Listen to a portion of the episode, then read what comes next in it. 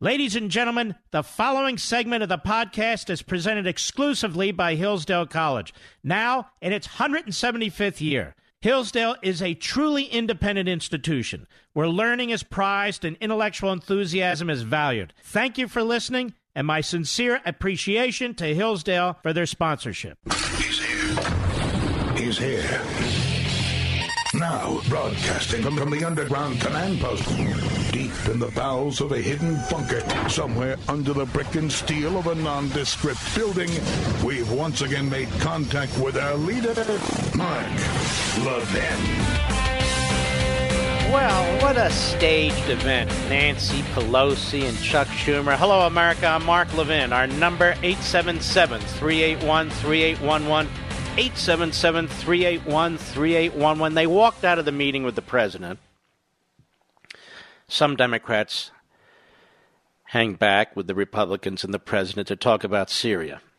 And they run right to the microphone, talk about how the president is losing it and terrible things he said, so they had to leave. Meanwhile, Kevin McCarthy, who's definitely improving as the Republican leader in the House, I have to tell you, I'm becoming more impressed with the guy and I've been his toughest critic. He came out and he said no. No, whether the, the, the behavior and conduct of Pelosi and Schumer was unacceptable. Gee, who to believe? Pelosi? No, I don't think so. Schumer? No, I don't think so. And my buddy uh, David Brody over at CBN, Christian Broadcasting Network, he tweeted out and he said, Wow, you know, considering the names they have called Trump and the things they've accused him of, being a criminal and all these other things, they're awfully thin skinned, Pelosi and Schumer, aren't they? So this just happened a little while ago, and it went something like this. Cut three, what is it? Uh, cut two, go. He was insulting, particularly to the speaker. She kept her cool completely, but he called her a third rate politician. He said that the, there are communists involved, and you guys might like that. I mean, this was not a dialogue. All right, let's stop. I've had several discussions with the president over the course of a few years, and he's a kibitzer. And he jokes, and he needles. And as I wasn't there, but Kevin McCarthy and a number of Republicans were there, and they say it was Schumer and Pelosi, particularly Pelosi, who was rude to the president. As for a third rate politician, he probably told her that when she got up to leave. I'm just guessing. But Schumer is also a serial pathological liar. Pelosi, of course, being the other one. Go ahead. It was sort of a diatribe, a nasty diatribe, not focused on the facts, particularly the fact of how to curtail ISIS, a terrorist organization that aims to hurt the United States in our homeland. So then why'd you walk out? Why did you walk out like children? And McCarthy's saying the opposite of what you're saying that it was actually Nancy Pelosi who was rude to the president. And why do I believe that's true?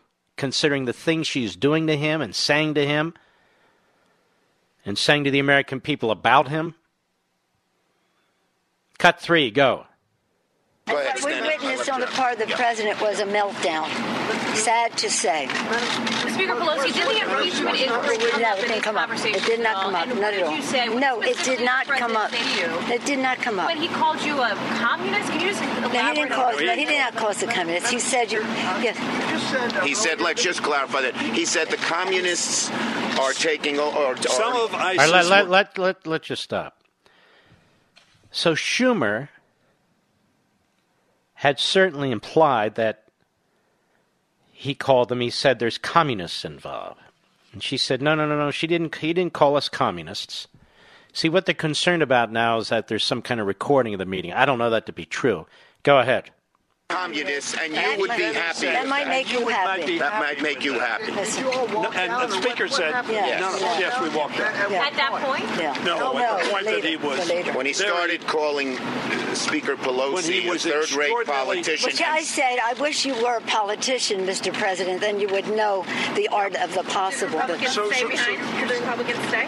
yeah, Say? some of the other members on both sides stayed behind. They wanted questions. I waited a moment because I our wanted to ask him the question about intelligence intelligence reports on the Turks Well, now, Syrians. so so even some of the Democrats stayed behind, and yet Pelosi and Schumer walked out. That's how I know it's staged. Or all the Democrats would have walked out, but the media love it. This is today's shocking Trump behavior. So clowns like Mr. Deliverance, Joe Scarborough tomorrow morning can talk about how the president is mentally ill and unhinged. It just goes on and on and on. This is pretty much the way it works. I'm sure you're sick of it. God knows I'm sick of it. On the show Sunday night, on the Fox show, I talked about what the Republicans did in the Clinton impeachment in the House, the Committee on the Judiciary, and the formal impeachment inquiry vote. And I know uh, some of you heard it, but y- you know, it's a very interesting thing to observe. Radio and TV are so different. When people speak on radio, it's easier to remember because television is about the visual and radio is about what's imagined. And, it, and when you speak on radio, people who hear you process it differently than when they process people they see on TV. There's less of a distraction when you speak on radio, just the way it is. And so I felt I should address this on radio. So I dug up October 7, 1998, the report from the House Judiciary Committee, which was controlled by the Republicans during the Clinton period, on um, the respect to its impeachment inquiry and its recommendation to the full House of Representatives. And I want you to hear some of this. Because you're not going to get into the rest of the media. And, and really, it's my goal, the millions of you who listen to this program, to give you the kind of information you need to really understand what's going on in this country. Because you're not going to get it from newsrooms. now, as part of the purpose and summary of this, October 7, 1998, the House Judiciary Committee is reporting to the full House. And what they say, in part, for the, the reason yeah, that, that they're uh, reporting to the full House and seeking a resolution from the full House, they say it is the intention of the committee that its investigation will be conducted in all respects on a fair, impartial, and bipartisan or nonpartisan basis. In this spirit, the power to authorize subpoenas and other compulsory process is committed by this resolution in the first instance to the chairman and the ranking minority member, so to both parties, acting jointly. If either declines to act, the other may act alone, subject to the right of either to refer the question to the committee for decision prior to issuance, and a meeting of the committee will be convened promptly to consider the question. You have nothing like that today. Nothing. Then they point out there's a need for the resolution for the full House. Why is that? And they explain it. Because the issue of impeachment is of such overwhelming importance, the committee decided that it must receive authorization from the full House before proceeding on any further course of action. Because impeachment is delegated solely to the House of Representatives by the Constitution. The full House of Representatives should be involved in critical decision making regarding various stages of impeachment. This is crucial to understand. A Republican committee, a Republican House of Representatives, how it's treating a Democrat president and Bill Clinton, making it clear that the full House of Representatives must be involved in every critical decision regarding various stages of impeachment. It's clearly not what's taking place today with secret testimony and leaked, cherry picked information. They go on. Also, a resolution authorizing an impeachment inquiry into the conduct of a president is consistent with past practice, According to Hinds precedents, the impeachment of President Johnson was set in motion by a resolution authorizing a general investigation as to the execution of the laws. This was the process followed, generally, when the first president faced an impeachment inquiry Andrew Johnson. They go on the impeachment investigation of President Nixon, the second president, was explicitly authorized by the full House. During debate of House Resolution 803 in 1974, Congressman Rodino, Democrat, then chairman of the Committee on the Judiciary, stated We have reached the point when it is important that the House explicitly confirm our responsibility under the Constitution. We are asking the House to authorize and direct the Committee on the Judiciary to investigate the conduct of the President of the United States. Such a resolution has always been passed by the House. The committee has voted unanimously to recommend that the House of Representatives adopt this resolution. It is a necessary step if we are to meet our obligations. But these committees, whether it was Johnson, whether it was Nixon, whether it was Clinton, did even more. The House Judiciary Committee, under Henry Hyde, under the Republicans, dealing with Bill Clinton, did even more to demonstrate the fairness of the process, to involve the full body politic, including the opposite party and the American people. When I come back, I'll explain. We'll be right back. Mark Levin.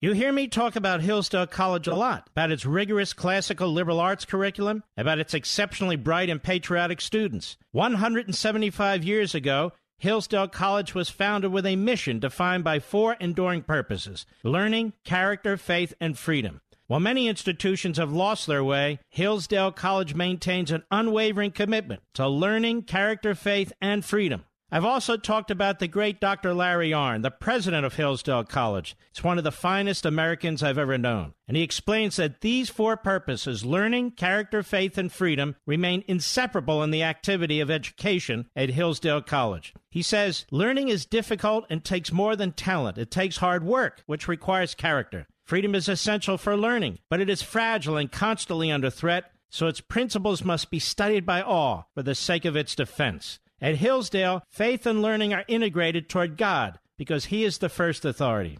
Folks, if you've ever wondered why I love Hillsdale College, now you know. Visit hillsdale.edu. That's hillsdale.edu for more information. Hillsdale College, pursuing truth and defending liberty since 1844. Remember, that's hillsdale.edu, hillsdale.edu.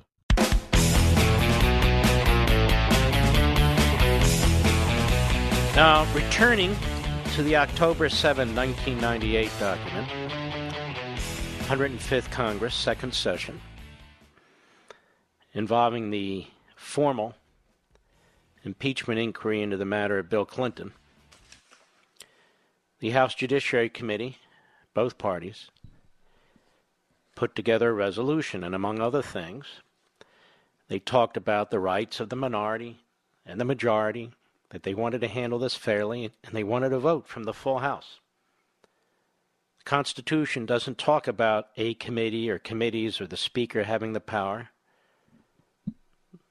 The sole power belongs to the House of Representatives, and they logically concluded the way they concluded during the Nixon impeachment era, and Andrew Johnson for that matter, that the House means the House, and the House should be involved in all the critical decisions or at least be aware of them. And as I speak, secret testimony is being elicited each and every day by Adam Schiff and the majority on the House Intelligence Committee. And they are determining what leaks out, what does not, who the witnesses are, and the entire process. And they're keeping the American people from it, and they're keeping the president from it. I want you to listen to this.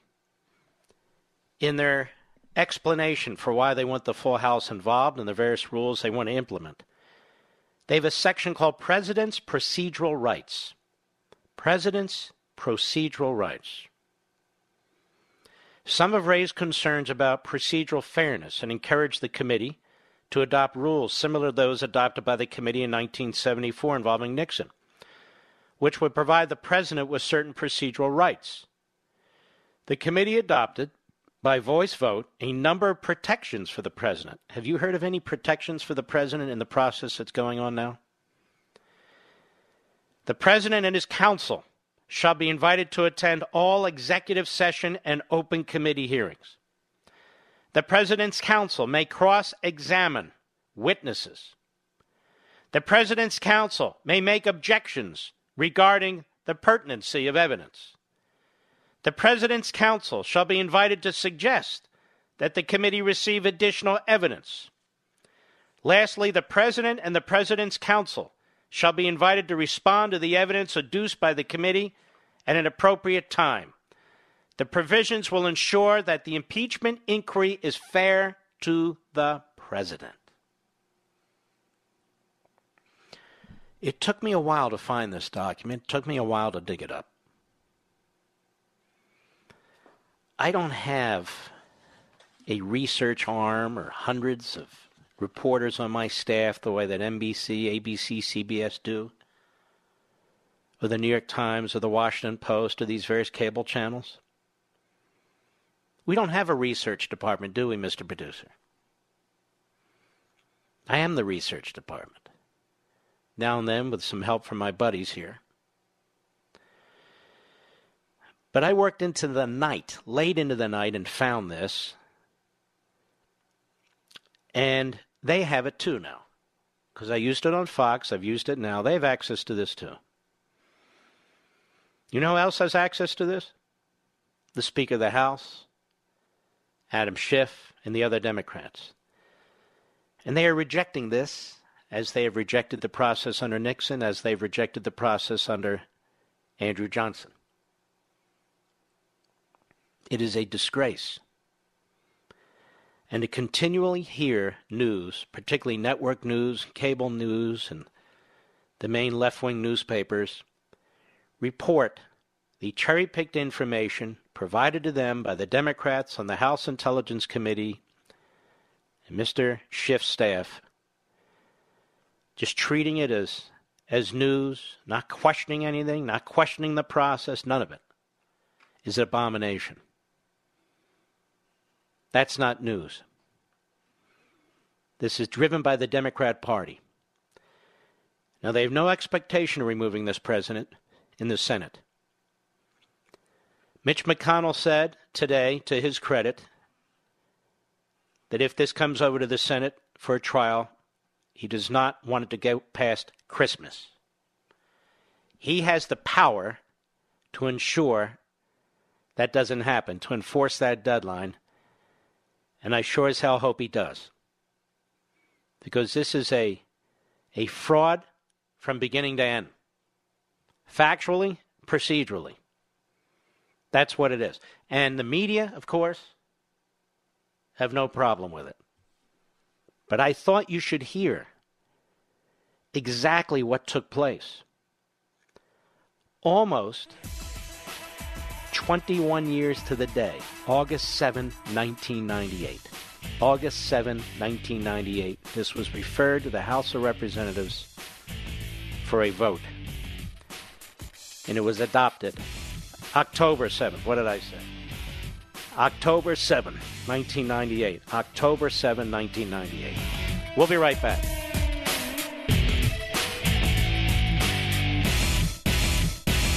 Liberty and learning. In a healthy democracy, these two things are mutually supportive. In America today, however, that bond is broken. To help repair the breach, Hillsdale College has launched the Van Andel Graduate School of Government in the nation's capital. And unlike other graduate programs, Hillsdale teaches politics as a human activity oriented toward justice a series of choices, guided in the best case by right principles, but made in ever changing circumstances that require prudence to achieve the best attainable results. Hillsdale's curriculum combines the careful reading of primary sources and serious historical inquiry. Students learn how to apply the principles of free government and advance the cause of constitutionalism in the context of ever changing circumstances. Hillsdale's new Van Andel School of Government is a program unlike any other in Washington, D.C. Hillsdale College, pursuing truth and defending liberty since 1844. Learn more at levinforhillsdale.com. That's L E V I N for Hillsdale.com. Mark Levin, the voice of America. Dial in now at 877 381 3811. All right. So the debate last night, most of us didn't watch it, but we've listened to some clips of it. I have. And we're going to have some fun with it. This has to be, as I've said many times before, the weakest group of candidates running for any party's nomination for president in modern history. In modern history, who is the standout among these fools? There isn't a standout among these fools. They're all lightweights. They're not even second tier. They're third, fourth, fifth tier. But before we get to that, Joe Biden is in Ohio today. And I want you to listen to this idiot. And he is an idiot. He's always been an idiot, ladies and gentlemen. He was an idiot as a senator. He was an idiot when he was chairman of the Senate Judiciary Committee. He was an idiot when he tried to match wits with Bob Bork, which, of course, isn't possible for most of us. He's an idiot when he went after Clarence Thomas. He's an idiot. Cut four, go. This is a constitutional issue. So he's talking about impeachment. And he's right. It's a constitutional issue. Go ahead. Focus on the Constitution. The irony, the, the, irony is the very day the Constitution was signed, when Benjamin Franklin came out and said, What have you given us, Mr. Franklin? He said, A republic if you can keep it. And right after that, when George Washington was sworn in, he talked about the greatest concern a new republic has is influence from foreign all right, powers. Let's, let's, all right, let's, let's stop as he gums this up. He says, and right after that, when George Washington was sworn in. Now, ladies and gentlemen, the Constitutional Convention, the various delegates, they adopted, they wrote and adopted a constitution that had to be ratified by the states. George Washington wasn't sworn in right after that, after the Constitutional Convention. There wasn't even an election. He says, focus on the Constitution. So the Constitution hadn't been ratified. It wasn't in force yet. There hadn't been an election. And he says, and right after the convention, when George Washington was sworn in, in terms of the influence of foreign powers, he's talking about George Washington's farewell address. His farewell address. Near the end of his second term. Near the end of his second term. Go ahead. And that's a gigantic issue. Well, it's ironic that we learned about Mr. Trump asking for foreign powers to intervene on the same day that the Constitution was signed. This is a constitutional issue. Okay, he didn't ask for foreign powers to intervene in the election. I've read over and over to you, to myself, what the telephone transcript says. He asked them to look into Hunter Biden. These are this is public information about Hunter Biden. Public information about what Joe Biden did. He was bragging about it on a video. And the President of the United States points that out and says that's something they ought to look into. He didn't ask them to do him a favor. That had nothing to do with that section of the call. There was no, we're going to withhold military funds from you unless you do none of that. They've all lied about that. So they didn't he didn't ask them to interfere. On the other hand, Joe Biden seems to think he's immune from any investigation because he chooses to run for office. Well, Joe Biden's always running for office. His entire life he's been running for office. He gets out of law school, he runs for the Wilmington City Council. Then he runs for the U.S. Senate. Then he runs for the U.S. Senate every successive cycle six times. Then he runs for vice president. Then he runs for vice president again. Then he runs for the nomination for President of the United States this time. So he's always running. So, under his theory, he can never be investigated because that would be interfering with an election. But Trump didn't even say investigate him. Trump didn't say begin a criminal examination. He asked them to look into it. And what is wrong with that? Nothing at all is wrong with that, which is why they have to keep lying about it. That he wanted them to interfere in the election. Now, the sick irony of this is that the Democrat Party is interfering in the election by trying to pervert the impeachment clause of the Constitution and railroad an impeachment and throw it into the Senate and create some sort of chaos to try and weaken the president in a general election in which they know he will be the nominee of the Republican Party. And Joe Biden has asked for his impeachment. So Joe Biden is asking the House of Representatives to interfere in the election. That is his party that controls the House of Representatives. That's all this is about. Interfering in the election, trying to tear down the president, and in the general election, they want to run against an impeached president. And they want to say it over and over again that he was impeached. This has always been about 2020. This has always been about opposition research. It's an abuse of power by the House under the control of the Democrat Party. That's what it is an abuse of power. Now,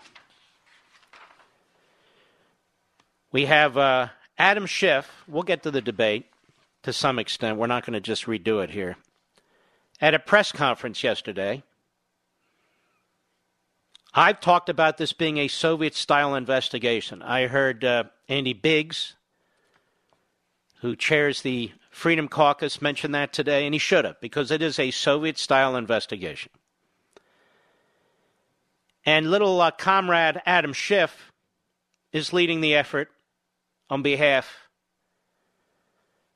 of his friend uh, and his boss, Nancy Pelosi. Here's what he said Cut eight, go. Thank you, Madam Speaker. I wanted to give you a brief update on the investigation.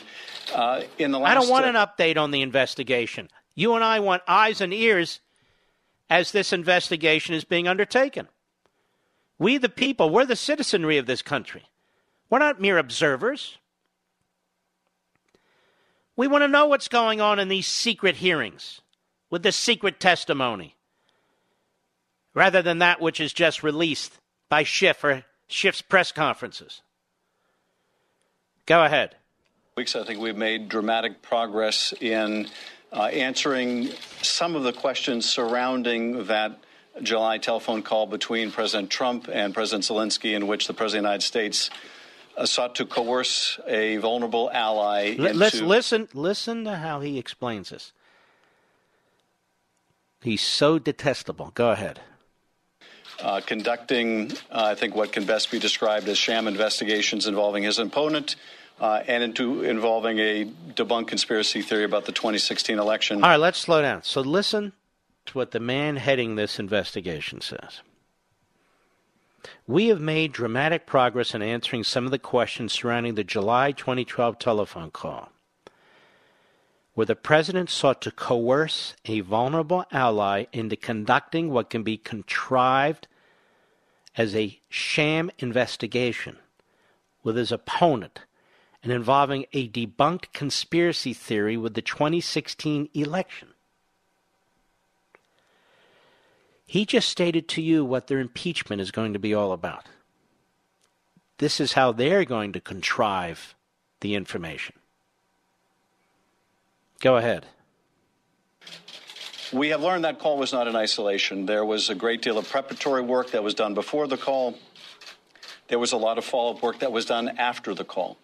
Um, and we have learned much of this thanks to the courageous testimony of State Department officials. Now, what they've done is they've gone to disgruntled State Department officials who are angry that President Trump went around the State Department bureaucracy the former ambassador who was appointed by Obama, Last week, a careerist who had been reporting to Pompeo resigned. That individual's testimony. Others, they're going to disgruntled former State Department employees and others. One sided information. Apparently, information that's not available to us. The president's lawyer is not present, the American people not present, no cross examination, no contrary information, nothing. Nothing. This is a railroad job, an absolute railroad job. And I just hope there's enough of us left, we the people. I just hope there's enough of us left who are able to reason through this and see exactly what's taking place here because this is a very, very sad day, very, very sad period in American history. It truly is. I'll be right back. Mark Levin.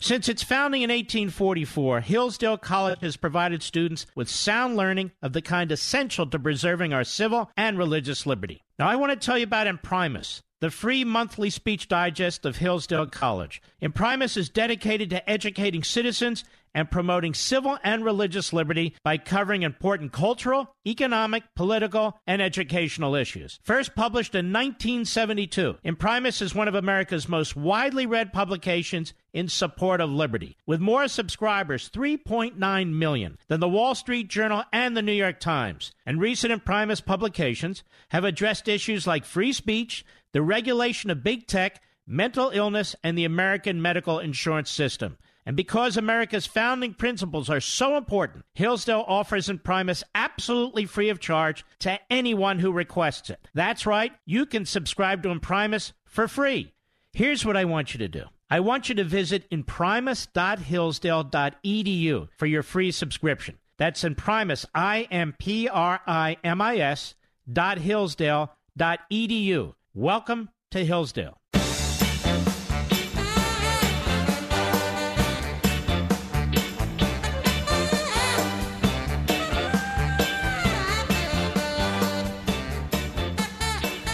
Back to this issue of Turkey and Syria and the Kurds and so forth.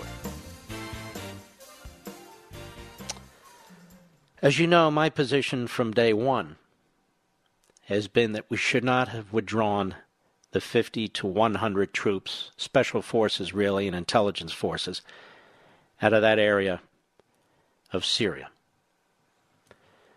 They weren't there to fight, ladies and gentlemen. They were gathering intelligence. That's why they're there. We have all kinds of intelligence. Some of it's technological, some of it's cyberspace, satellites, and some of it is human that were human intelligence. That's why they were there. To keep track of what's taking place as best as they can. Erdogan has repeatedly threatened to invade Syria in order to slaughter the Kurds. That is, the Kurds in that part of Syria. And we have repeatedly told them no, and that we're not moving our forces. But this time the president decided to move them. And the argument he and others make who support this position is that we can't be in wars forever. At some point, we got to get out of them. But we weren't in an active war in that part of Syria, and we haven't been, except against ISIS. So, what war were these men fighting? They weren't fighting any war. They were preventing war.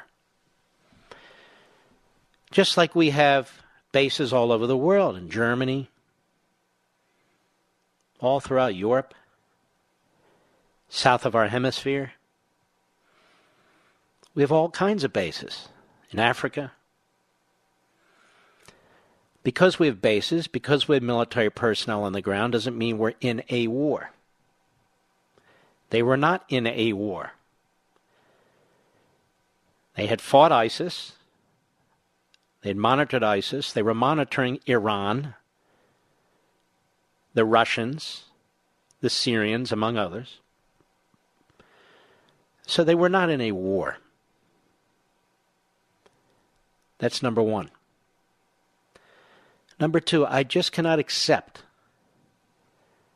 the way we're treating the Kurds. Now we're saying they're as bad as ISIS. No, they're not. They're not as bad as ISIS. They were our ally two weeks ago in fighting ISIS. They were our ally in fighting ISIS. They've been a better ally than Turkey's been an ally. They've been a better ally than Turkey's been an ally. And so now, there's quite a mess over there, even a bigger mess than there was before. And some of you are listening to other people and you're saying to yourself, well, what's the problem? It's 7,000 miles away. That's kind of a pre 11 mentality. When a relative handful of terrorists attacked our soil in the most grievous attack on American soil, really in modern times, certainly since the Revolutionary War. Well, not the, the War of 18, 1812, I would say. But certainly in modern times. How do these things happen? These things happen when we let our guard down. Or the things, things happen when we turn isolationist. That's how they happen. I think this was a mistake. I don't say that to harm the president, who I consider a friend. I don't say it to sabotage him in any respect. But I speak my mind. And I expect that you expect me to do so. Be very easy to sit here and say it was the right decision, the hell with it. And yet, what's happening now is the president has sent the vice president and the secretary of state, two of his closest confidants, to sit down with Erdogan and tell him to cut it out. Now, why is he telling him that if it's none of our business? We're putting economic sanctions on Turkey, or about to, enormous economic sanctions that are intended to cripple his economy. Well, if it's none of our business, why are we doing that? Well, why are we doing it? It's 7,000 miles away. And now the Russians have moved in. So, territory that used to be controlled by others, including us, will now be controlled by the Russians. And you might say, well, that's their problem. Let them fight it out. Ladies and gentlemen, this is how other powers get more and more powerful, more and more provocative, more and more aggressive. We have a lot of interests in the Middle East. We have a lot of allies in the Middle East. We just can't wash our hands and pretend otherwise. It's going to become very, very lonely in this world if this is how we conduct foreign policy. We need help from other countries too intelligence, national security, and military. I'll be right back.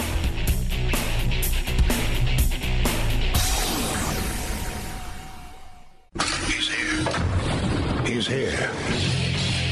Now, broadcasting from, the underground command post, deep in the bowels of a hidden bunker, somewhere under the brick and steel of a nondescript building, we've once again made contact with our leader, Mark Levin. Hello, everybody. Mark Levin here. Our number 877-381-3811, 877-381-3811. I want you to understand why these uh, depositions are being taken in secret. There's a piece out now tonight, the Washington Examiner by Byron York, and I want you to listen carefully to this. In a secret interview, Representative Adam Schiff, leader of the House Democratic effort to impeach President Trump, pressed former United States Special Representative to Ukraine, Kurt Volker, to testify that Ukrainian officials felt pressured to investigate former Vice President Joe Biden's son, Hunter, as a result of Trump withholding U.S. military aid to Ukraine. Volker denied that was the case, noting that Ukrainian leaders did not even know the aid was being withheld and that they believed the relationship with the U.S. was moving along satisfactorily. without them having done anything Trump mentioned in his notorious July 25 phone conversation with Ukrainian President Zelensky, writes York. Notorious is his word, not mine. When Volker repeatedly declined to agree to Schiff's characterization of events, Schiff said, Ambassador, you're making this much more complicated than it has to be. The interview took place October 3 in a secure room in the U.S. Capitol. While the session covered several topics, the issue of an alleged quid pro quo, U.S. military aid in exchange for Ukrainian investigation of the Bidens, and a public announcement that such an investigation was underway was a significant part of the discussion. Schiff asked Volker, the Ukrainians didn't want to be drawn into investigating a Democratic candidate for president, which would mean only peril for Ukraine. Is that fair to say? That may be true, Volker said. That may be true. They didn't express that to me. And of course, I didn't know that was the context at the time. Part of the other context is vital military support is being withheld from the Ukraine during this period, right? Schiff asked. That was not part of the context at the time, Volker said. At least to my knowledge, they, the Ukrainian leaders, were not even aware of that. Schiff asked whether Volker had discussed the withholding of aid with Ukrainian officials. Volker said he had not. The first time he talked with the Ukrainians about that was when a story appeared in the press, an article in Politico, Trump holds up Ukrainian military aid meant to confront Russia on August 28 29, well after the July 25 phone call. Quote The first conversation I had was when the diplomatic advisor to Zelensky, Portiko, I believe it was, texted me a copy of the Politico article about the hold on assistance, Volker testified.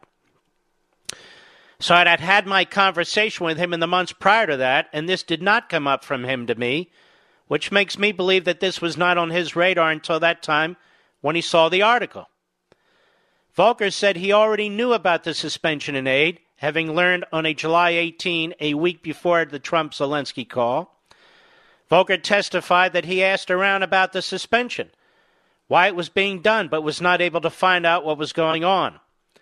Schiff began to push the quid pro quo allegation. He asked Volker whether he would agree that no president of the United States should ever ask a foreign leader to help intervene in a U.S. election. I agree with that, said Volker. And that would be particularly egregious if you can see how Schiff is leading the witness and putting words in his mouth to create the narrative. It is a disgusting spectacle. And this is why they don't want it public for you and me to see how this is going down. Schiff continued, and that would be particularly egregious if it was done in the context of withholding foreign assistance. Volker balked. We're getting now into, you know, a conflation of these things that I didn't think was actually there. Schiff wanted Volker to agree that if it's inappropriate for a president to seek foreign help in a U.S. election, it would be doubly so if a president was doing that at a time when the United States was withholding military support from the country. Again, Volker did not agree. I can't really speak to that, he said. My understanding of the security assistance issue is Schiff interrupted. Why can't you speak to that, Ambassador? You're a career diplomat. You can understand the enormous leverage a president would have while withholding military support from an ally at war with Russia. You can understand just how significant that would be, correct? Volker tried to go along without actually agreeing. I can understand that that would be significant, he said. Schiff persisted. And when that suspension of aid became known to that country, to Ukraine, it would be all the more weighty to consider what the president had asked them, wouldn't it? So again, Congressman, I don't believe Volker began. Schiff interrupted. It's a pretty straightforward question. But I don't believe the Ukrainians were aware that the assistance was being held up. They became aware of it, Schiff said. They became aware later, Volker said. But I don't believe they were aware at the time, so there was no leverage implied. The two men continued to argue about the chronology of events. By the time the Ukrainians learned about the withheld aid in late August, Volker said all sides had dropped the idea of making a statement announcing an investigation of the Bidens and events during the 2016 election. But Schiff kept pushing the notion that once the Ukrainians did learn about the withheld aid, then they would have felt tremendous pressure from Trump. Schiff asked, at the point they, the Ukrainians, learned that, wouldn't that have given them added urgency to meet the president's request on the Bidens? I don't know the answer to that, Volker said. Schiff pressed Volker to agree one more time. In response, Volker tried to explain that the Ukrainians did not seem to be feeling pressure from Trump and the United States. Volker said, Congressman, this is why I'm trying to say the context is different. Because at the time they learned that, if we assume it's August 29, they had just had a visit from the National Security Advisor, John Bolton. That's a high level meeting already. He was recommending and working on scheduling the visit of President Zelensky to Washington. We were also working on a bilateral meeting to take place in Warsaw on the margins of a commemoration of the beginning of World War II. And in that context, I think the Ukrainians felt like things are going the right direction. And they had not done anything on they had not done anything on an investigation. They had not done anything on a statement. And things were ramping up in terms of their engagement with the administration. So I think they were actually feeling pretty good then. At that point, Schiff gave up. Why was Volker resisting? Ambassador, I find it remarkable as a career diplomat that you have difficulty acknowledging that when Ukraine learned that their aid had been suspended for unknown reasons, that this wouldn't add additional urgency to a request by the President of the United States. I find that remarkable. Later, Republican Scott Perry questioned Volker, returning to the colloquy with Schiff. Perry asked Volker whether he, Volker, had close relations with Ukraine officials and whether, if those officials felt something was amiss, they would tell Volker. The folks that you dealt with in Ukraine at the very highest level, I don't know, but I'm going to ask do you feel they had a fair amount of trust in you? Absolutely, said Volker. So they would confide things in you if they had a question. They would confide things, Volker answered. They would ask questions. They would ask for help. We had a very candid relationship. In your conversation with Representative Schiff, kind of implied and wanted you to, uh, to intimate that there was an agreement based on that conversation that if you do the investigation, then you can have a meeting with Trump and maybe we'll consider this military aid.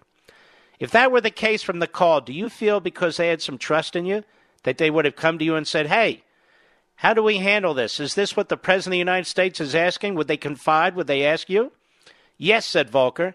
They would have asked me exactly that, you know. How do we handle this? Much of the coverage of Volker's testimony focused on his opening statement, which made its way to the media. But there was much more to the testimony than the opening statement, and among other things, it showed how Schiff, a powerful chairman in charge of impeachment, pursues his theory of the case, even when a witness gives testimony that does not support it. Schiff has scheduled more interviews for this week and next. This is why this is being done in secret. Because Schiff is a true sleazeball with his Soviet tactics, pressing, intimidating, truly threatening, using his position of power, putting words in the mouth of people. Unbelievable. This man is disgusting. This is what's taking place in your country, just so you know. I'll be right back. Mark Levin.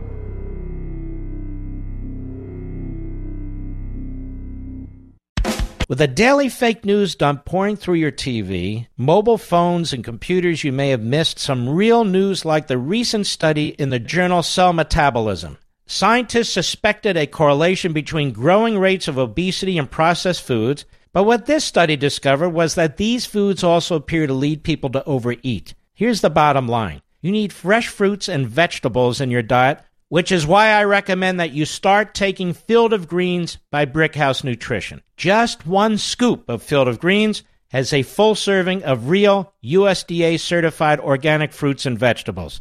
It helps boost your immunity using antioxidants, prebiotics, and probiotics. This is real food, not some fake supplement lab powder. Just read the nutrition facts panel on the side. Go to brickhouselevin.com, that's brickhouse, L-E-V-I-N.com, and you'll get 15% off your first order with the offer code LEVIN. You know you're not going to start cooking fresh fruits and vegetables, so let's not pretend. Just get one full cup of fruits and one full cup of vegetables every day with Field of Greens. Go to brickhouselevin.com, brickhouselevin.com, offer code LEVIN.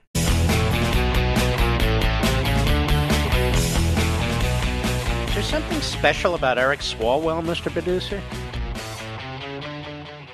He's, he's just your typical backbencher lowlife.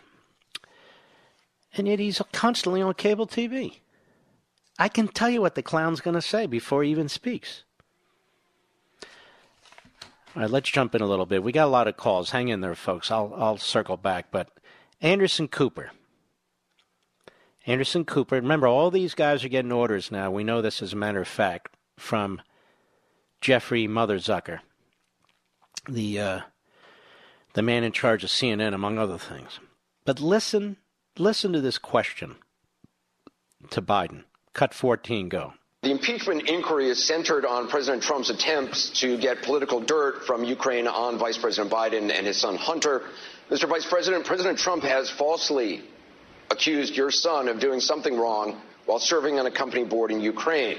I want to point out there's no evidence of wrongdoing by either one of you. Now, just stop right there. Hold the place right there. This is just incredible. We're full of incredible information today, aren't we? Incredible clips, incredible what's taking place with these Democrats. This Democrat Party, just remember the history of this party. And the media, just remember Unfreedom of the Press, those of you who've read it, half a million of you. You know exactly what's taking place here. As one pundit said, pulling information out of my book, these are basically Democrats in the media, the Democrat Party press. That's what I've been calling it the modern Democrat Party press, Democrats in the media. But also progressives, ideologues, social activists. It's, it's, it's more thorough than that. And so, in order to ask a question, Anderson Cooper exonerates Joe Biden and his son. Has no interest in looking into it. They've never looked into it. They don't know anything about it other than what uh, they're they're hearing from others and that's it. Meanwhile, Rudy Giuliani already they're they're prepared to put him in Sing Sing. Uh, they were going to put Donald Jr. in Sing Sing. It goes on and on and on. Go ahead. Said that on Sunday, you announced that if you're president, no one in your family or associated with you will be involved in any foreign businesses. My question is, if it's not okay for a president's family to be involved in foreign businesses, why was it okay for your son when you were vice president? Vice President Biden? Look, uh, my son did nothing wrong. I did nothing wrong. I carried out the policy of the United States government in rooting out corruption in in Ukraine. And that's what we should be focusing on. So he's telling his friend Anderson Cooper what they should be focusing on. He didn't answer the question, did he? Now, if this was a real reporter, there'd be a few more questions about this.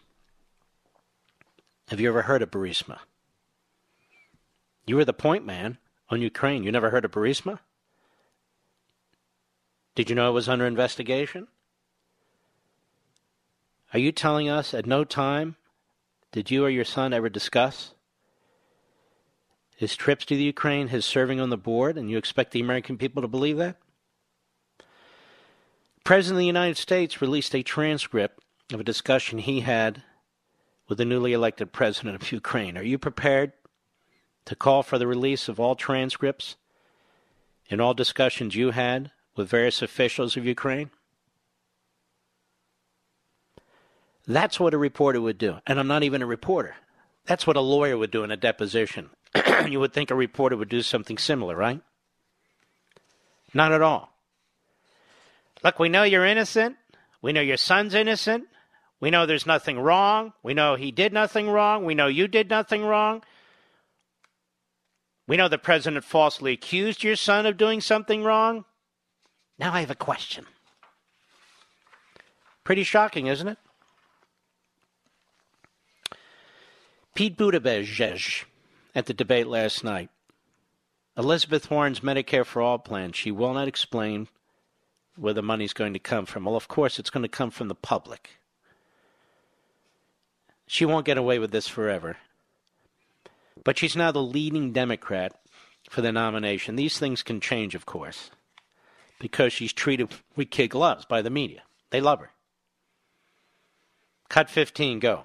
Mayor Buttigieg, you say Senator Warren has been, quote, evasive about how she's going to pay for Medicare for all. What's your response? Well, we heard it tonight a yes or no question that didn't get a yes or no answer. Look, this is why people here in the Midwest are so frustrated with Washington in general and Capitol Hill in particular. Well, Your if signature- people are frustrated with Washington in general and Capitol Hill in particular, I'm asking you folks, then why do every single one of them up there, including Pete Buttigieg, want more Washington and more Capitol Hill? Why do they want to centralize more decision making in Washington, D.C.? This has always fascinated me. They trash Washington, they trash the system, and yet they want to expand and empower Washington even further, as well as the system. Go ahead. senators to have a plan for everything, except this. No plan has been laid out to explain how a multi trillion dollar hole in this Medicare for All plan that Senator Warren is putting forward is supposed to get filled in. And the thing is, we really can deliver health care for every American and move forward with the boldest, biggest transformation since the inception of Medicare itself. But the way to do it without a giant multi trillion dollar hole and without uh, having to avoid a yes or no question is Medicare for all who want it. We take a version of Medicare, we let you access it if you want to, and if you prefer to stay on your private plan, you can do that too. Now let's stop there. This is their fallback position, their plan B. It's not Medicare for all, so you know you can keep your private plan if you have it, your employer-based plan, your union plan, whatever it is. But if people want to choose Medicare, then we'll expand Medicare for people who want to be on Medicare. Whether they're 25 years old, 35, 40, 50 years old. Now, ladies and gentlemen, that's an absurdity too. How are we going to pay for that? The trustees of the Medicare program tell us it's going broke. It's going broke. So their plan B is to add more people to it, including people who've never paid into it or have paid sparsely into it. How is that going to work? How is that going to save Medicare? It won't. It's another lie. Their plan B is a lie. Go ahead. That is what most Americans want. Medicare for all who want it, trusting you to make the right decision for your health care and for your family, and it can be delivered Thank you, Mayor. without an increase Senator, on your middle-class response? taxes. But there are not people, so called journalists and hosts and so forth, who are intelligent enough or honest enough or objective enough to even pursue questions with Buttigieg on that. Medicare is going broke, Mayor. You're going to expand it to tens of millions of people, including tens of millions of people who've never paid, including to illegal aliens. How is that going to survive, Mayor? It won't. I'll be right back.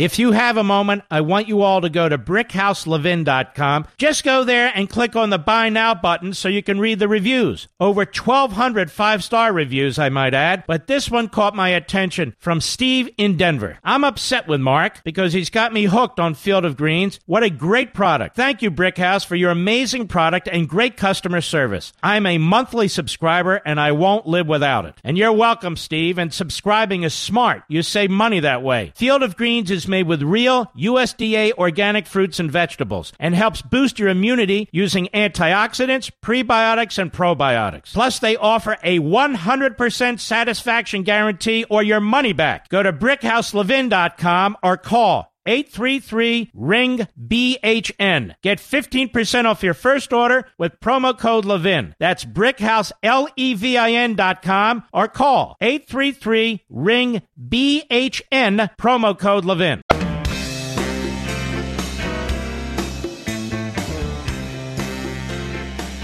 The establishment's worst nightmare. Mark Levin. Call in now. 877 381 3811. What if you could add up to $1,000 back to your monthly budget? I'm sure your first thought is that sounds too good to be true. But if you're a homeowner, it's not. Think of it this way if you're paying down a home loan and your rate is higher than today's rates, you're overpaying your mortgage. You're just burning your money. Take your money back with help from our friends at American Financing. Mortgage rates are still near historic lows, so now is the time to save. And I recommend American Financing because they follow a very simple process. You can pre qualify in 10 minutes. Even complete your application online with their digital mortgage product. There are no upfront or hidden fees, just custom loans designed by salary based mortgage consultants for you. You're able to access cash, consolidate debt, even spend less on interest. Whatever you need, they'll create a unique solution customized for your personal needs. And they're family owned. Family owned. And they've been around a long time. And they're going to help you. Take advantage of a free mortgage review today. It really only takes 10 minutes to start. That's it. Call 888 900 1828. That's 888 900 1828.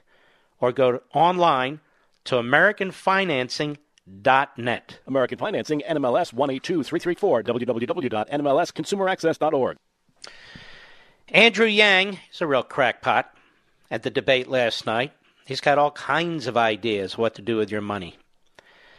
You notice the Constitution never comes into play here. What is or is not constitutional, what the government can or cannot do, it's just open door.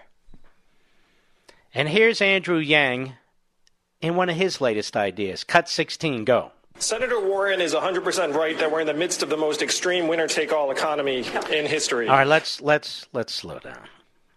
I don't even know what that means. The most extreme winner-take-all economy in history. Aren't you tired of these people trashing our country? We have a very very strong economy. All levels, all income levels are feeling it. All people of all backgrounds, faiths, pigmentation are all feeling it. And they keep talking it down. They keep hoping for recession. They keep talking about this massive gap between the rich and the poor, the winner take all economy. Every other economy in the world would exchange place with us. They would exchange places with us. They would take our economy in a second. It's also why people are pouring over our border or attempting to pour over our border to participate in this economy. It's not a winner take all economy. It is a quasi free market economy, becoming less and less free market as a result of morons like him. A winner take all economy. Just absurd. Go ahead. Wealth tax makes a lot of sense in principle. So, the next thing the questioner should say how is that constitutional? There's nothing about a wealth tax in the Constitution. And by the way, the framers would uh, would absolutely flip flip out over such an idea. But there is no constitutional basis whatsoever for a wealth tax. But it doesn't even come into question because the journalists don't care and the Democrats don't care. Go ahead. Problem is that it's been tried in Germany, France, Denmark, Sweden, and all those countries ended up repealing it because it had massive implementation problems and did not generate the revenue that they'd projected. Wow, whoa, whoa, whoa. So the problem isn't Germany, France, Denmark, and Sweden and all those other countries. The problem is our Constitution, you see. In addition to the economic insanity, he says massive implementation problems that didn't generate the revenue they projected. Just think about the consequences of a wealth tax. You've already paid taxes on the income. Let's say you're wealthy and you buy something, and then they keep taxing the something that you buy. What are you going to do with your money then, Mr. Producer? Move it offshore. You're going to find somewhere to put it. You're not going to keep doing this. Anyway, go ahead. Learn from the failed experiences of other countries. What can we learn from? We should not be looking to other countries' uh, mistakes. Instead, we should look at what Germany, France, Denmark, and Sweden still have, which is a value added tax. Oh, they have a value added tax. That's a national sales tax. It's even worse. It's a tax, a hidden tax that is applied at every level of service or production. So let's say it's 15 or 20 percent. Remember all the steps we talked about in iPencil that is involved in manufacturing a pencil? Well, every step would be taxed. And so the cost to you for a particular product or a food item or a beverage or whatever it is will be significantly higher as a result of a national VAT tax. Now, a national VAT tax, where is that supported in the Constitution? In effect, it's a national sales tax. That is no constitutional support either. Doesn't matter. Go ahead. We give the American people a tiny slice of every Amazon sale, every Google search, every robot truck mile, every. You're not Facebook- giving the American people anything. You are taxing the American people when they when there's when there is uh, at, at Amazon every level of service is taxed. So the price of a book or whatever you purchase at Amazon will be much more expensive. Amazon doesn't pay it; you pay it. And the price of the product or the service. Go ahead. We can generate hundreds of billions of dollars and then put it into our hands because we know best how to use it. Our hands, the government's hands. He wants to tax, even says, every Google search, every truck mile, every Facebook ad. We can generate hundreds of billions of dollars and then put it into our hands because we know best how to use it. How many of you have ever met Andrew Yang? Other than a general resume, what do you know about this man? What do you know about his background? What do you know about his fa- You don't know anything. So why would we give him and the others hundreds of billions of dollars that are currently in the private sector?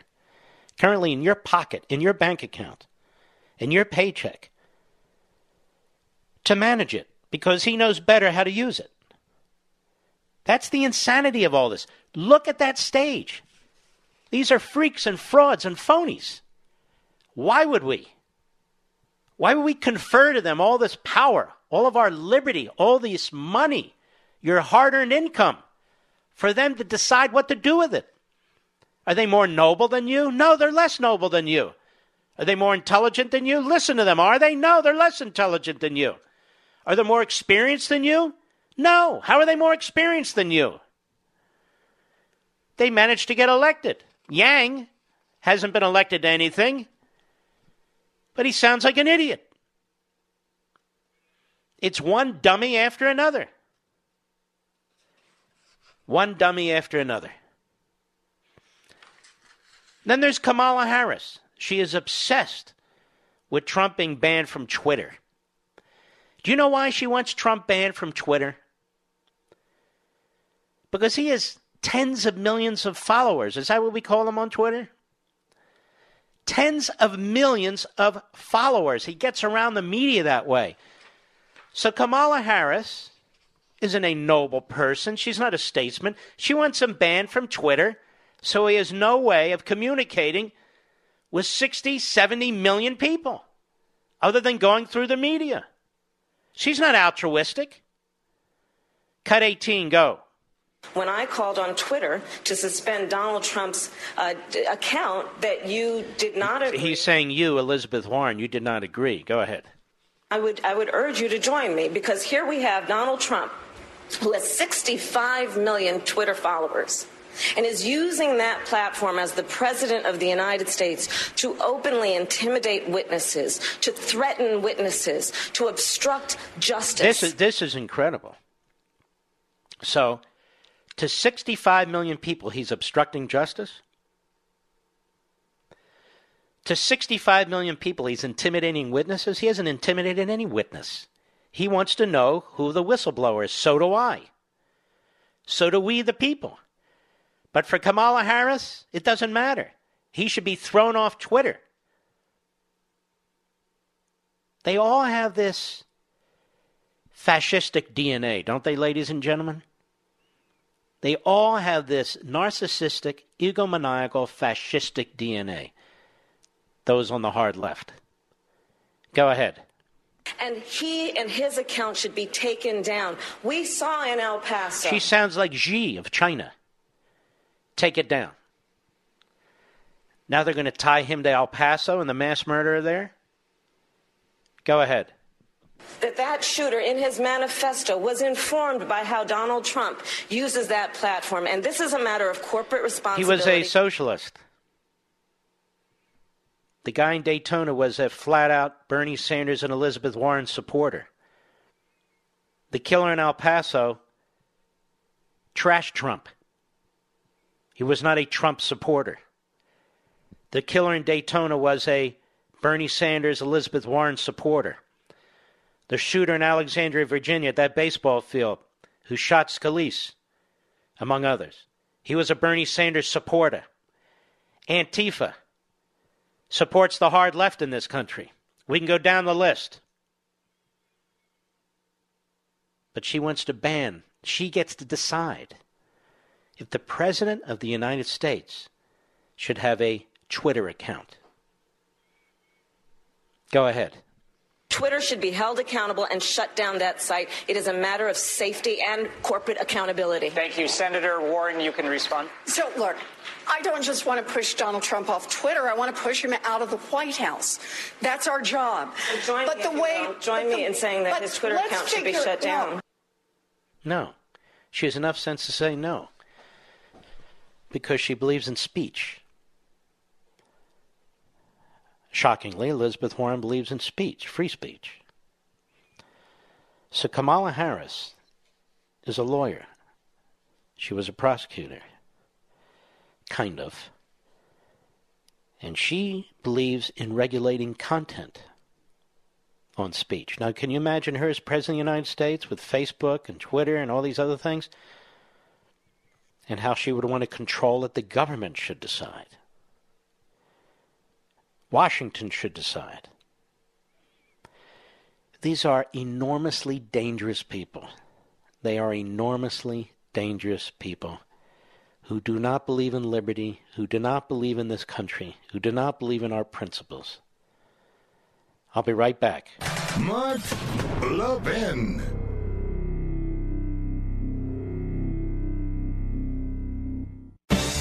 You wake up in the morning feeling sluggish and have to drag yourself through your day? Do you feel bloated, tired, and out of shape? Eating healthy is a habit, but most of us don't really know exactly what we should be eating, right?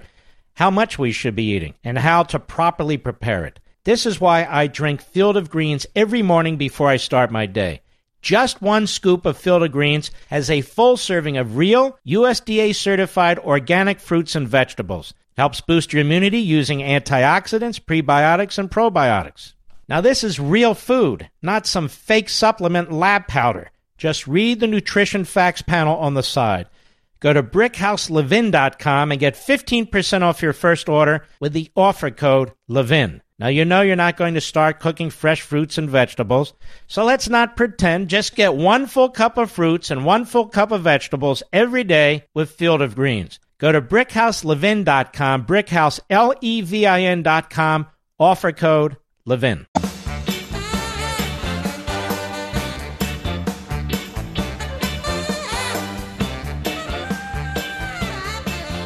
We were just talking at the break, Rich, Richie, and I. On Facebook, we have almost 1.4 million followers, I guess we call them. On Twitter, we have almost 1.8 million. We have 1.794. I never promote them. And so many of these other hosts do. So let me suggest this. Let's try and get to 2 million followers on Twitter. All you folks listening who know how to do this, but you're not a follower yet, let's see if we can get to 2 million followers on Twitter, all you Levinites out there. And let's see how fast we can do that. And Facebook is very slow. We've been at like 1.3, almost 1.4 million for like two years. I don't know what's going on there. And no, I wasn't invited to any dinners with uh, Zuckerberg either. I'm never invited to anything. I don't know why it is. I shower, Mr. Producer. I don't know what that's all about. Anyway, uh, let's focus on Twitter right now. Let's see if we can get to 2 million followers on Twitter. I don't want to do it in any fake way, legitimate. We do everything legitimately here. Real, true followers.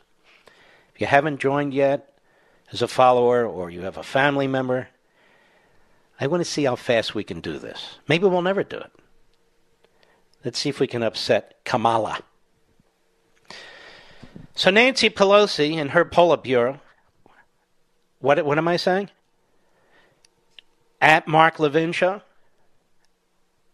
At Mark Levin show. That's where we are on Twitter. At Mark Levin show. Is that how you say it? They're all laughing at me. At Mark Levin show. Let's see if you can get. Let's see if we can get to two million in a day or two. You folks think you can do that? I think you can do that. We have a little bet going here. Uh, so Nancy Pelosi and her Politburo announced their formal impeachment inquiry. Now, of course, they can't do that, but they did do that. So I guess they can do that, but it's illegitimate. We all know this is just another sleazy tactic. They're trying to appeal to their base. Now they're trying to grow their base. Basically, it's taxpayer funded opposition research for the 2020 election. We've talked about that. And predictably, the unfree press, the leftist media, have been lavishly supporting the clown show. And they refuse to push for open hearings and all the other tactics and tools that are supposed to be used so the American people can participate in this. And of course, they give cover to Biden's son, Hunter. Shady dealings with Ukraine and Red China. They keep continue to give cover to the so-called whistleblower who is a Democrat with ties to Biden and Schiff staff. CIA operative who was spying on the president. That's the bottom line. Well, at Levin TV, we do cover these things, and we're truthful about it. Real news, real analysis, what really matters. I personally break it down while providing context, history, philosophy, and a lot more. We don't have sponsors, we don't have commercials, no big brother looking over my shoulder telling me what to do. I, we, are completely beholden to you. You own Levin TV. If you're a subscriber, you own the show. You alone. So give us a try today. Just give us a try. Go to levintv.com, L E V I N TV.com, sign up, enter code Levin, L E V I N. You'll get $10 off your annual subscription. It's less than a quarter pounder meal once a month. I mean, it really is de minimis, the cost. And yet the production is of the highest quality. And we have a crew and a staff. We work very hard on this program. And I think you can see the results. Give us a try. That's all we ask. That's levintv.com, code Levin, L E V I N TV.com, code L E V I N for $10 off your annual subscription. Let me give you the number too 844 Levin TV, 844 L E V I N TV. Either way, 844 L E V I N TV. Well, there's so much more. We'll get to some of this the third hour because it's really a comedy show when you talk about these Democrats. They just never better, better get elected. It's quite uh, quite scary. All right, we lost a couple of good callers in the meantime, but let's go to Ron, Salem, Oregon, the great KSLM. Go. Hey, I'm going to lay right on you. Hold on, hold on. I, I, I misjudged the clock. Ron, you'll be my first caller next hour. Don't hang up. Sorry, folks, I screwed that up. So excited I am about Levin TV. I'll be right back.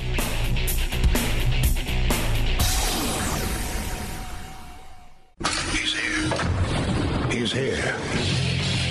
Now, broadcasting from, from the underground command post, deep in the bowels of a hidden bunker, somewhere under the brick and steel of a nondescript building, we've once again made contact with our leader, Mark Levin. Hello, everybody. Mark Levin here. Our number 877 381 3811. 877 381 3811. Notice in these Democrat debates, such as they are, the journalists never ask the candidates personal questions like they do with Trump about family members, about marriages, about their wealth, about rumors. Nothing. Nothing. In fact, they cover for them. President of the United States just tweeted the following. I think it's terrific and hilarious. Nancy Pelosi needs help fast. There's either something wrong with her upstairs, or she just plain doesn't like our great country. She had a total meltdown in the White House today. It was very sad to watch. Pray for her. She's a very sick person. Why shouldn't I laugh? I mean, she and Schumer go out to the microphone like a drama queen and king. You can choose which is what. I'm not allowed to anymore, I suppose. None of us are. And uh, a complete setup, again, of the president. So now they'll talk about this for the next 24 hours on MSLSD, where they all seem to be on LSD. New project, Veritas video, Jeff Zucker. You have Jeff Mother Zucker reaching into the control room during the course of an interview. As I understand this, Mr. Producer, Jake Tapper interviewing Kellyanne Conway, and he is telling Tapper to keep blanking nailing her, right? Keep pressing her. Let's listen. Cut one, go. So Jeff Zucker runs the show. Jeff Zucker runs the show. He may, he will personally go into the control room, and if Jake Tapper was interviewing and Conway, he, he one time like he went to the control room during that interview, and he was like, keep keep going, keep going, ask some questions, blow past the commercial breaks, keep going, and it, was, it turned a seven minute interview to a 25 minute interview. Why? Because Jeff Zucker personally got on the phone with the executive producer of Tapper's show. What was happening? Or he got into his ear. He was interviewing Kellyanne Conway, and it was like She a was- tough exchange. She was arguing back and forth with Jake Tapper, and Zucker told him on the earpiece, "Keep going, keep going, keep going, don't stop." Because you were jamming her up. Yeah. Yeah. Yeah. I mean, Kellyanne Conway is just whatever. So. Kellyanne Conway's a pretty big. I like the fact that you guys are jamming her up, though. Because she deserves it. She, oh, she's lying all the time. One last thing about about Ford. Is she, or is she She just? is. Zucker uh, is a. Why you laugh?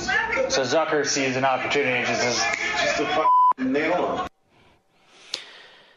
So let's let's break this down.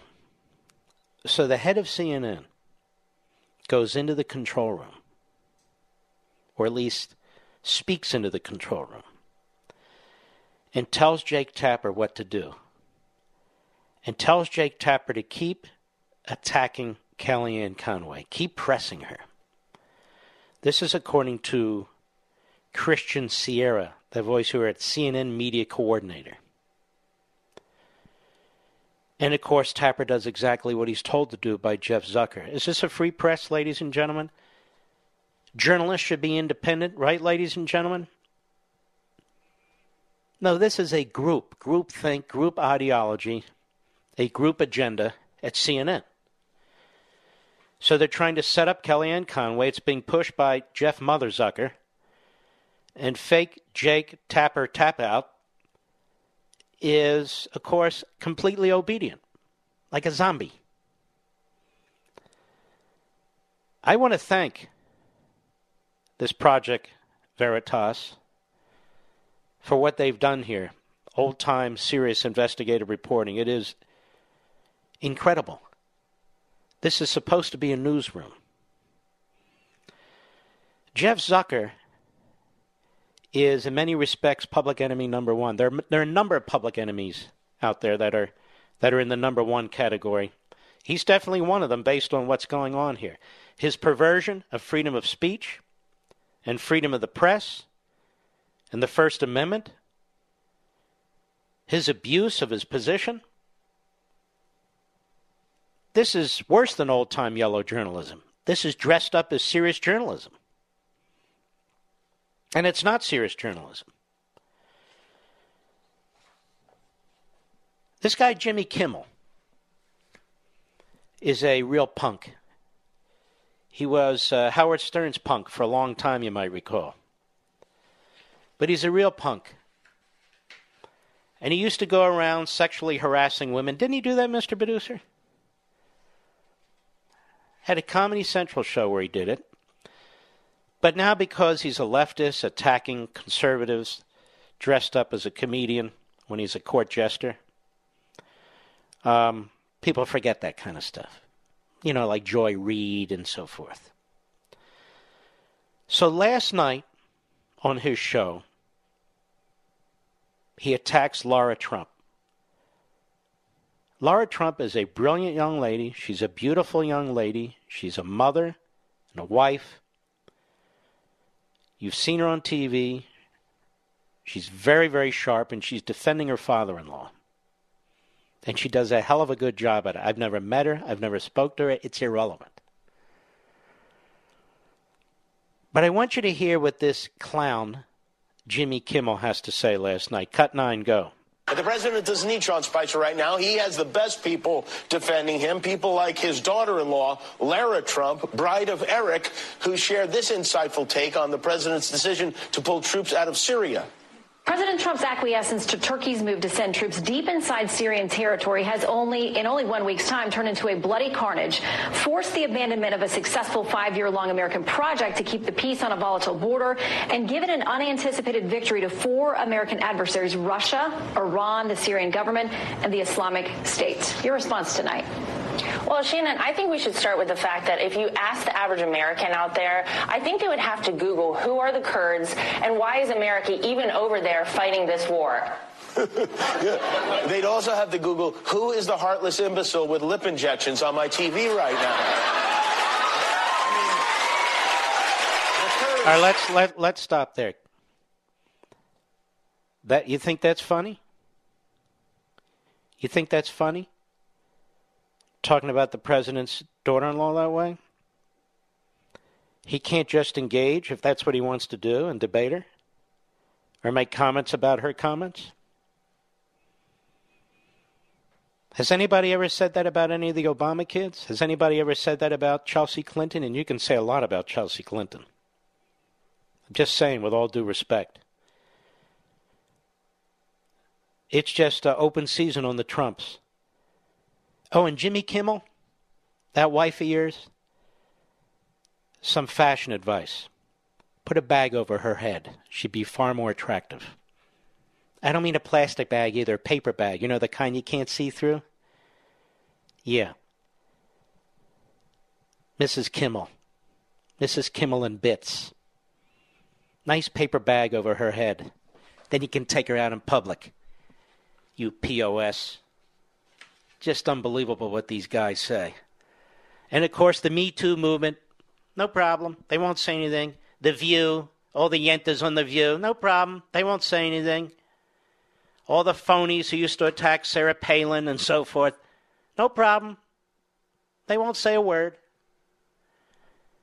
because she's a Trump. And Jimmy, well, he's so cool. Jimmy's so cool. It looks like he was hit by a bus, doesn't he, Mr. Producer? Or it looks like he spends uh, his lunchtime walking into walls. That's one ugly dude. And he needs 10 comedy writers to write that stuff? I'll be right back. Mark Levin.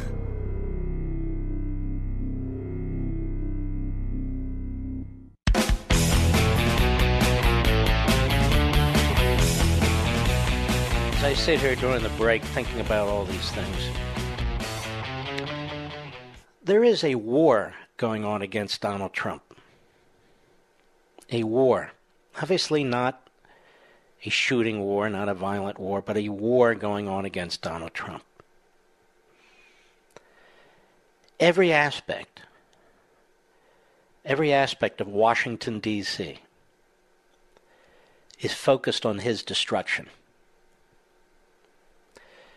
What's remarkable is, despite all the resources, the thousands of people in the media, the Democrat Party, the Democrat Party infrastructure, the lobbyists, so forth, despite the enormous amount of resources that are spent every day, the technology, the data, the investigations, the sharing of information aimed at this president, aimed at destroying this president, aimed at taking out this president. What do they have? They have nothing. Nothing. They've used federal prosecutors. They've used the FBI. They've used the CIA. They've obviously used multiple media outlets. They've used the power of Congress, subpoenas. And still, they have nothing. I heard Joe Biden screeching last night. I didn't listen last night on one of the clips I'm not going to play. But he wasn't the only one that Donald Trump is the most corrupt president in American history. And I thought to myself, corrupt how exactly? How is he corrupt? What has he done that's corrupt? If he has done anything that's corrupt by now, we would know about it. And yet they don't stop investigating. And so they're left with trying to set him up over and over and over again, trying to set him up with false narratives, with secret testimony, with foreign opposition research. There's a war against this president like we have never seen in American history. Never. Never. And the war is big and it's small. It's small like today when Schumer and Pelosi tried to create for effect the idea that the president was losing it when they walked out on his meeting today, and yet many Democrats did not walk out on the meeting, and the Republicans didn't walk out, and the Republicans have a completely different story. This would be the same Schumer and Pelosi who've accused the president of being a criminal, and worse. And worse. The president has never accused anyone of the kinds of things that he's been accused of. Despite the language on social media that may offend some of you, the language that has been used to describe him and against him has been far worse. Far worse. But despite the best efforts so far of a politicized criminal justice system, of a politicized CIA and intelligence agencies, of a politicized FBI, of abuses of authority by the Democrats in the House of Representatives, by a progressive Democrat social activism media, despite what must be literally billions of dollars that have been spent on salaries, on data, on computers, on you name it, trying to take this man out. So far, they have failed. And so they try to set him up over and over and over again. Ask yourself this question How would you survive this? You wouldn't. I wouldn't. Your family couldn't put up with it. Any of those other Republicans who were standing on that stage two and a half years ago, it seems like a hundred years ago, none of them could withstand this. None of them. Nobody could. And this is what amazes those who hate his guts. So there is a war against this president. Washington is at war with this president. And they're doing everything possible to try and destroy him. Even this impeachment process, so called, is intended to affect the 2020 election. All their talk about interfering in an election. It is they who reached out to the Ukrainians, Hillary Clinton and the DNC in 2016. It is they who paid a foreign retired British spy to work with, among others, Russian apparatchiks to put together opposition research they call fancy, fancy. They use the word dossier. It is they who are interfering with this election with the FBI in the past and the intelligence agencies in 2016. And yet again, it is a CIA operative who seeks to bring down this president, working with Schiff, attachments with, with Biden. This is why I've called it a silent coup. This is why others have repeated it. They're wise to repeat it because that's what it is. And they're wise to call the people in the media Democrats in the media. I wrote an entire book on it. They should continue to cherry pick what I'm saying. It's important. They're right. But this is an all out war. And any tactic by those who are waging the war is not only accepted, it's celebrated. Adam Schiff is celebrated by the media. Adam Schiff is brought on television shows to push his propaganda. You just heard me read about an hour ago the Byron York piece about how he's questioning witnesses in secret. He's bullying them, he's pressuring them, he's threatening them, he's trying to put words in their mouth so he can use these quotes when he leaks them to the New York Times and the Washington Post and ABC and CNN. And then you have the useful idiots in the media. They're not purely journalists, but the useful idiots.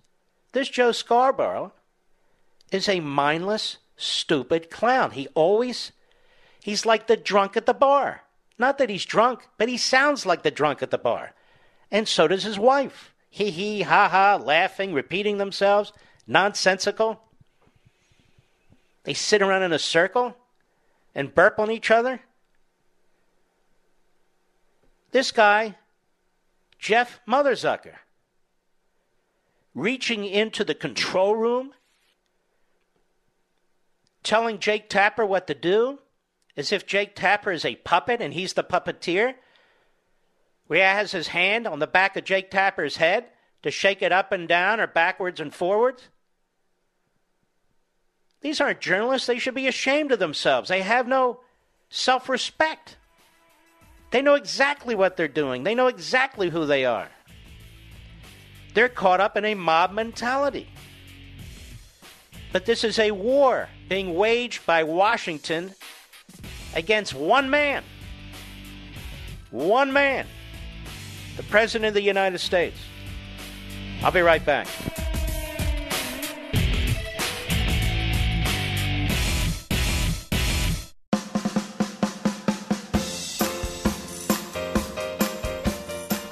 Mark Levin, tough as hell. That's why I like Mark Levin. And I'm not sure a lot of people like him. He's tough as hell. But I like him. I love him. Call in now. 877 381 3811. You know, we're learning more about LeBron James and his role in this uh, China scandal. And this is from the Daily Caller. LeBron James reportedly pressured the NBA to punish the Rockets general manager Daryl Morey after he tweeted support for Hong Kong. So we know James made the statement he did in response to a question, basically defending the communist regime and basically trashing this guy Morey. James argued that if something an NBA player tweeted had cost the league money, they would have been punished and questioned why the same wasn't happening to Morey according to Dave McMenamin, I assume that's his name, on ESPN, or pronunciation. Nearly a week ago today, in Shanghai Hotel Room, or Shanghai Hotel Ballroom, Adam Silver got up and addressed the players. And LeBron James is one of the players who got up and spoke and said, Hey, what are we doing here? Daryl Morey made these statements. McKennaman recalled on air Tuesday. You know damn well if a player made the same statements and caused such poor ramifications for the league, there would be some sort of league recourse. There would be repercussions the player has to pay. You know, potentially this tweet could cost the NBA hundreds of millions of dollars. That could come out of the players' pockets. And so that's the double standard that was being addressed in the meeting, he continued. You know, this, uh, this LeBron James is more shallow than I originally thought. He was more shallow. He is more shallow today than he was yesterday.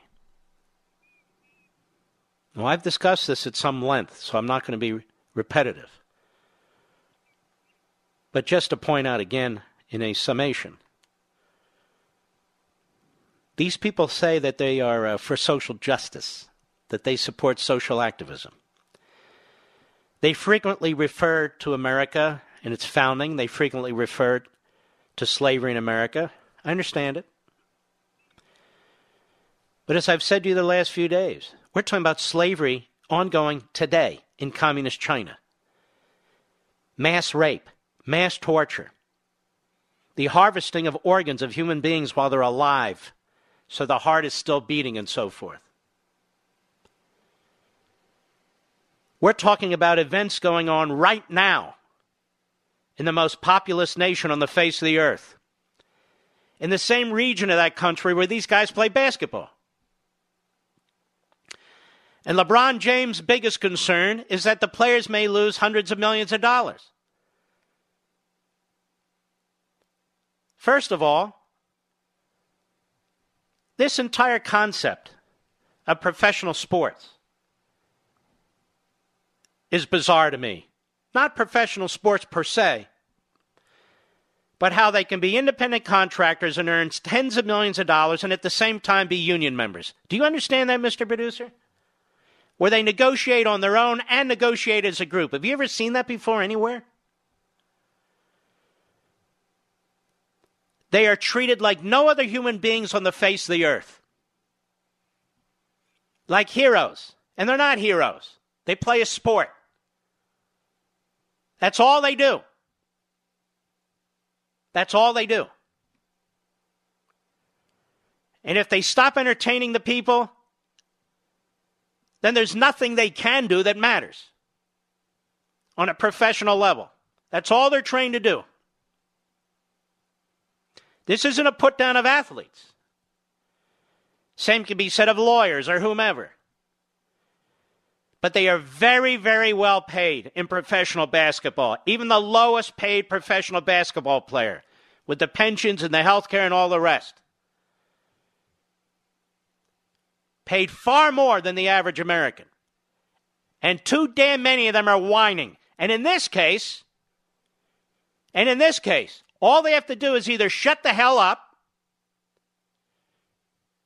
or defend the people of Hong Kong who are seeking the very liberty and the very rights that they claim they want for people in this country who, quite frankly, already have those rights. But that aside, they can point to slavery 150 years ago. I can point to slavery today. Why won't they look? Because LeBron James is a fraud. That's why. He plays the game, not just on the court, but he plays the game with the media. He plays the game with the left. This is what they do on the left. And he's celebrated. But he's been exposed. By his own big mouth, he's been exposed. This could cost us millions, hundreds of millions of dollars.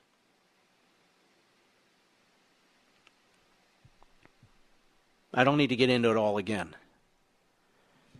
But now, when you watch him playing basketball, or you watch Steve Kerr, another fraud, at least know what you're watching.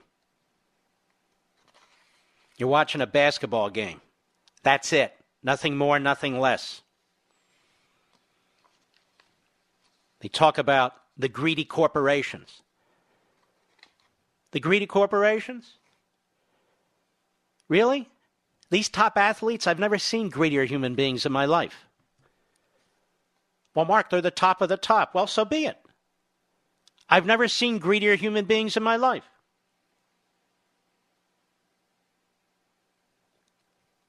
Follow the bouncing ball. Watch them shoot it into the net. Oh my goodness. Look, it's entertaining. I got it. But when you take entertainment in the pretend world and you put it up against a bleak, horrific real world, and you hear the entertainment in the pretend world complain that, oh, this is going to cost us. We shouldn't really be, be talking in a way that is supportive of the people who are trying to be free in a genocidal country. No, no, no, we shouldn't do that. That might hurt us in the pretend entertainment world. That's where the public's on to them. Public's on to it. It's grotesque. He's got a movie coming out. That's what he's worried about. Well, guess what? There's something more important than you, LeBron James, and your career and your movies. It's the lives of tens of millions of people. And in Hong Kong, millions. I think there's two or three million people on that island who wish to be free. They don't even ask to be rich. They don't even seek to be anywhere near the celebrity you are. They just want to be free. Why don't you think about that, dummy? Now go back to your social activism. Yeah, right. Here's Juliana from Austin, Texas, raving about her amazing transformation thanks to Genucel. I cannot get over how much and how quickly Genucel has helped me. The jawline cream has made my jaw and neck two separate body parts for the first time in a decade. And my bags and puffiness are gone. It really is the skin's fountain of youth. Thank you, Genucel, for making me look and feel young again. Now, folks, it's your turn to see results, guaranteed and best of all, risk free. Chamonix is clearing out their inventory before the holiday season. Order Genucel jawline treatment with MDL technology packed with natural peptides to target that annoying turkey neck and get the classic Genucel for bags and puffiness absolutely free. Yes, free. And for results in 12 hours, the Genucel immediate effects is also free. This once in a year offer is backed by their 60 day, 100% money back guarantee. Call 800 SKIN 604, 800 SKIN 604, or go to Genucel.com. Order now for a surprise luxury gift with your order. 800 SKIN 604, 800 SKIN 604, or Genucel.com. That's Genucel.com. All right. Let's go back to our callers.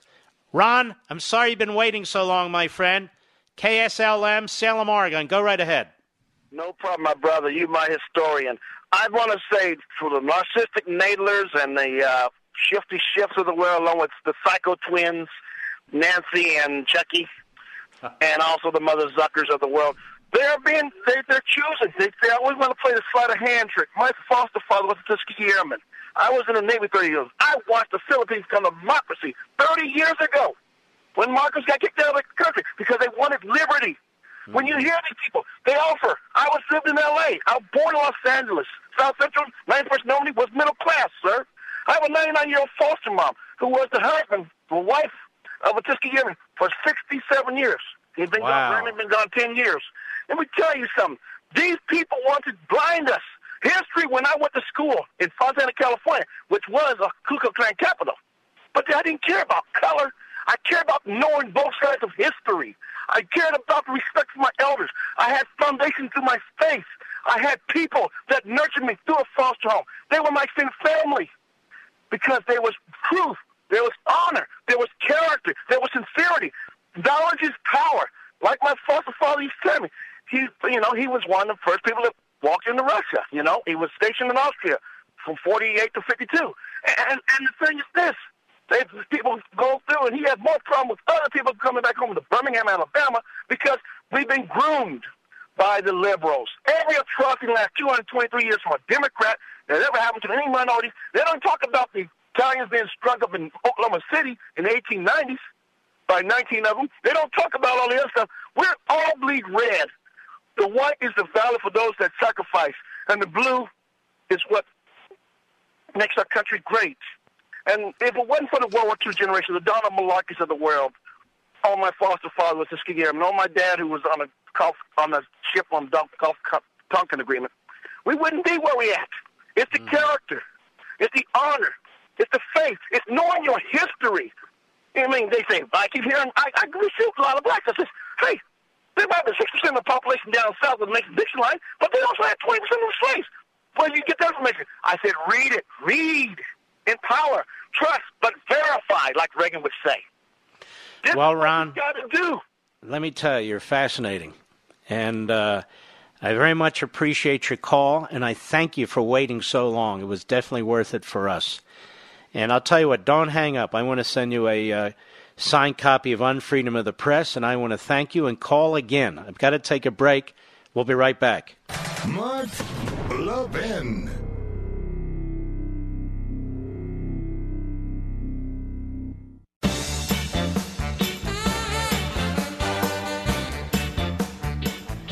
You know, I've been telling you about Nancy Pelosi and the Democrats' plan to socialize medicine and how they would impose government cost controls at the expense of high quality health care. To put it another way, Pelosi's bill may prevent you and your family from having access to the latest and most effective drug therapies available.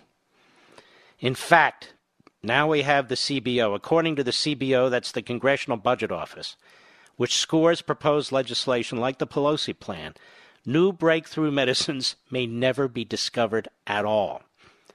They project that the Pelosi plan would reduce research and development investments towards new treatments and cures. Now, why are, why are we surprised? We're not surprised. Because when you impose drug price controls and punish private innovators with massive 95% tax penalties, you eliminate the financial ability to invest in critically needed research and development. And with it, the incentives to discover new treatments for cancer and new cures for crushing diseases. If Nancy Pelosi told you to work at a government dictated salary for lower than even your cost of living and then pay 95% of it in new taxes, would you run out and buy a new car? No, you wouldn't. Get the facts, folks. Go to truehealthcarefacts.com, truehealthcarefacts.com. That's truehealthcarefacts.com. Omar, remember remember that anti-Semite? Oh, she's still there. Ilhan Omar. This from the Free Beacon. Approximately 30%, 30% of the money doled out by the campaign of Representative Ilhan Omar in the third quarter went to digital fundraising, communications, and advertising services provided by the E Street Group, a firm run by her alleged boyfriend. Omar's campaign committee, which raised a total of over $1 million in the third quarter, spent about half a million during this time. The E Street Group, a firm run by political consultant Tim Mynett, Omar's alleged lover, received more money from the campaign than any other vendor. The Omar campaign paid the E Street Group about 150,000 between July 1 and September 30. Its filing shows that accounts for around 30% of Omar's total campaign distribution uh, disbursements over the same period. Wow. Imagine that. I'm sure the New York Slimes, the Washington Compost, the Constipated News Network, MSLSD, the whole crowd, I'm sure they'll be all over it. Not. Kurt, Beaufort, South Carolina. Sirius Satellite, how are you? Beaufort, South Carolina. Yes, sir. I'm I'm well. How about yourself, sir? Very well, thank you, sir. So anyway, uh, here's my thought. I don't know. Mm-hmm. If, uh, you know, you're always talking about these uh, pamphleteers and uh, Mhm. you know uh, during the Revolutionary War, uh, how they they uh, they're independent uh, publishers and stuff Yep. like that. That got a got a lot of news out. Well, anyway, uh, I'm thinking like all these conservative uh, voices like yourself, uh, Mike Gallagher. Uh, Well, you don't have to Don name everybody. Yep. Anyway, I hear you. Anyway, so I was thinking, like, send out a postcard p- campaign to counter the media lies. You know how you you, you talk about But hold on, hold on, hold on, hold on now. A postcard campaign. I'm on the radio. You want me to send out postcards? Well, you know, I'm just saying. I'm in every car that's in America if somebody wants to turn it on. On satellite radio. I'm just saying, on every computer anybody wants to turn on, I should send out postcards? Well, uh, I mean, it'd be a way. I don't even know what postcards look like anymore. Well, it, it'd be a way to uh, to to blanket uh, areas where you know that they. I I, I, I kind of like part of what you're saying here. I like the old notion of pamphleteers or newsletters, and that is people in their own communities, um, in their own neighborhoods, producing pamphlets, if you will, and distributing that kind of information. I think that's a very good idea. Yes, sir. And, and it'd be a way to blanket areas where not necessarily everybody gets the radio. You know what I'm saying? I mean, I Well- understand there's, there's Everywhere there's a mailbox, you get the radio. I'm just saying. I'm just saying. I, I think I, I like the uh, the out of the box thinking, and I, I also think that something like that, maybe not so much pamphlets, but that kind of a notion, if we can figure out how to deliver that into everybody's home. I'm not talking about old school. I'm talking about electronically somehow. You're on the right track. I think you're on the right track. We'll, we'll all need to keep noodling over this, but I like it. Ladies and gentlemen, we salute our armed forces, police officers, firefighters, emergency personnel, and all you folks who protect us. Thank you. Have a wonderful evening. I'll see you right here tomorrow. God bless you. From the Westwood One Podcast Network.